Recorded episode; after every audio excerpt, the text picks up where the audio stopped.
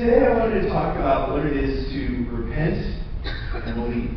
And when I say that, I want to keep in mind for you is that repent and believe are not meant to be two separate things, but rather that we repent because we believe. Now, uh, about, I think it was about a week ago, uh, I was getting on the Facebook Marketplace. So apparently it's like Craigslist, but now Facebook has it because apparently Facebook is doing everything now. Uh, but with it is, I had seen online that there were some things that, that I was looking for. I wanted to get a punching bag, and I found one for 20 bucks. I'm like, okay, I'm going to go get that punching bag for 20 bucks. And then I saw there was a bunch of, of Legos that were on sale. And I'm like, well, I, there are kids that sometimes come over to my place when their families over for like a game night or something like that. I need to have Legos for for them. It's totally for them. And so it was like about ten bucks. So I'm like, okay, let me go grab the punching bag this morning before work, and then I'll take care of the Legos a little bit later today. So I had taken care of that. I worked through the day, and then I need to go run the errands to go pick up the Legos. And then I'm, I'm, I'm going into the maps, and I'm thinking to myself, wow, it's taking a lot longer for me to get there than I thought. And so I'm sending a quick apology to the lady, and I'm saying, I'm running 10 minutes late. Apparently, Jason's time is on the march today. And with that is, I'm going as quickly as I can, legally, of course. And uh, as going along, and then I'm finally, I noticed that she had said that she was across from the Walgreens. And, and I'm finally allowed to take one of the last turns, and I'm like, this is taking me into a neighborhood. Where in the world is the Walgreens going to be? And then finally, I make the last turn, and then I realized what had happened. I had accidentally reverted to the address from the morning instead of the afternoon, and realized that I was now 10 minutes late because I had gone 10 minutes too far. I had gone to Cypress. And I'm like, it's supposed to be by, by, by I-10. And so I'm sending a message. So, I may or may not have gone to the wrong address. I'm on my way, I swear. I'll be there in 12 minutes. And the lady got a really great laugh at me. I ended up being 25 minutes late. I had gone all the way there and realized immediately and just did a U-E and just came right on back. Because at that moment, I knew that I had gone the complete wrong direction. What am I going to do? Ask her to come meet me up there? Yeah, yeah, I went the wrong place. Can you just kind of come meet me up there in some random place? Or am I going to change my mind? Of course not. I want those living. But is instead is the moment that you realize that you've gone the wrong way, the only thing you can do is change your direction and go where you're supposed to go. And that's what I want to get across today as we're thinking that when we repent, it's because we believe in the direction that we're supposed to go.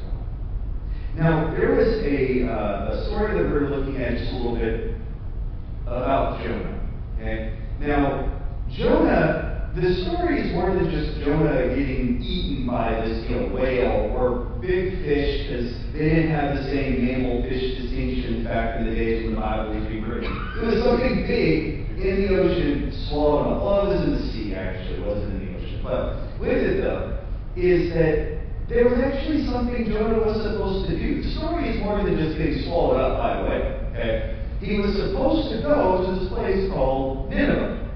Now, Nineveh was a, you know, a pretty big, prosperous place. It was powerful. Okay? Originally, it was founded by this guy named Nimrod. Now, I thought that Nimrod was just what I called my sister when I was upset with her. Apparently, he's actually a guy in the Bible. I don't know. But this person, Nimrod, set up many cities, one of them being Nineveh. And it became the capital of Assyria. You may remember Assyria, the northern uh, part of Israel, got pulled into exile by them. Well, the thing with it is that it was this huge city that was worshiping this fertility goddess named Ishtar. Now, things to realize is that when one of these cities or a nation state was following after a different god, that also meant that they had practices and behaviors that were also not pleasing to the one true one. And of course, if there's a fertility goddess, then that meant that they were having practices based around fertility that were not pleasing to God as well. And that's just among any number of other things. That The people of Nineveh needed to be told, you need to repent. Now, when Jonah finally got there, he proclaims you need to repent and believe in the one true God. They listened to him. Now, this could have been for any number of reasons. I mean, maybe he still smelled like a fish. I don't know. I wouldn't want to say no to somebody randomly coming up to say repent who smells like a giant fish. But in addition to that, is that he had left his homeland and come to the city to proclaim this message, being all by himself and knowing what it is that God had him there to do. The people heard him. Even the king, even the king proclaimed this day, this day of repentance for her. But you see, the thing with this is that it wasn't just about the people of Nineveh repenting believed in God. It was also about Jonah. You see, Jonah, he hated the people of Nineveh. Jonah hated the people of Nineveh more than the people of Houston currently hate Baltimore. Just saying. All right? First half went really, really well. What in the world? I don't, we don't know who was on the field during the second half. That was those were not the Texans. We have no idea. But with that is that Jonah could not stand them. And here's the thing, is that he did not want to go anywhere near Nineveh. That's why he was on a boat running away. And that's why the storm came. The people had to throw him off of the boat. The people on the boat were so afraid of God that they were making sacrifices saying, God, we are sorry for tossing your prophet into the water. And yet Jonah himself couldn't seem to get over his own prejudice, his own hatred. And that's the thing about this, is that Jonah had been swallowed by a whale, had had to go all the way to Nineveh, proclaimed saw that God had actually done this work among the people of Nineveh. They repented, and there he is sitting out there outside the city, waiting and hoping that God will still smite them. You see, it was more than just about changing the direction of your actions but was also realizing changing the direction of your heart. Jonah was more compassionate toward a plant that was shading his bald head than he was for hundreds, thousands of people that God had had mercy. See, that's the thing about repentance.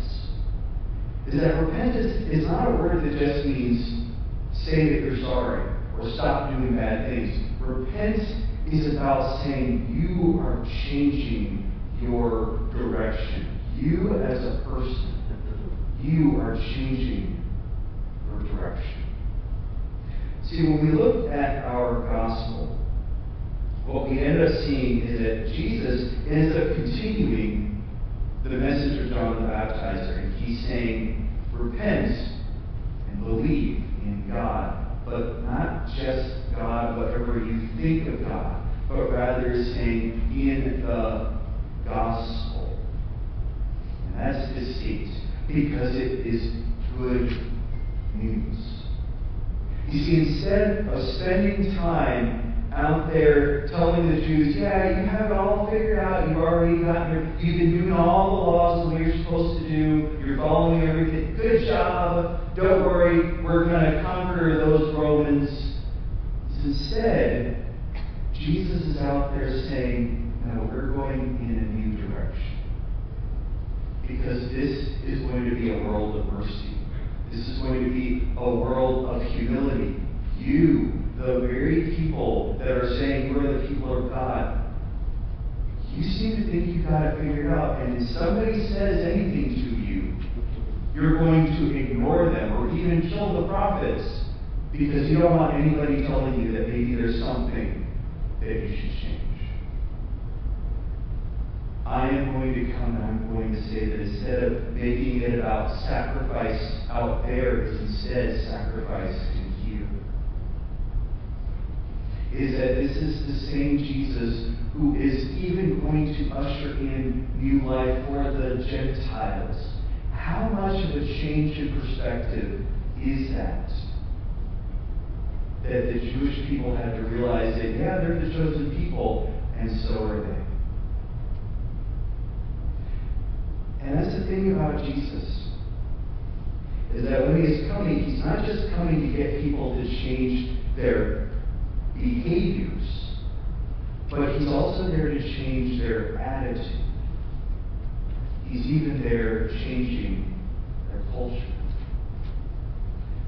But you see, it wasn't just Jesus coming out to the rest of the world. You see, it was also Jesus needing to speak to his own apostles. What I always found interesting is that the apostles are out there fishing. They have just met the Messiah right there with John the Baptist. And what did they decide to do? Well, let's go back to fishing.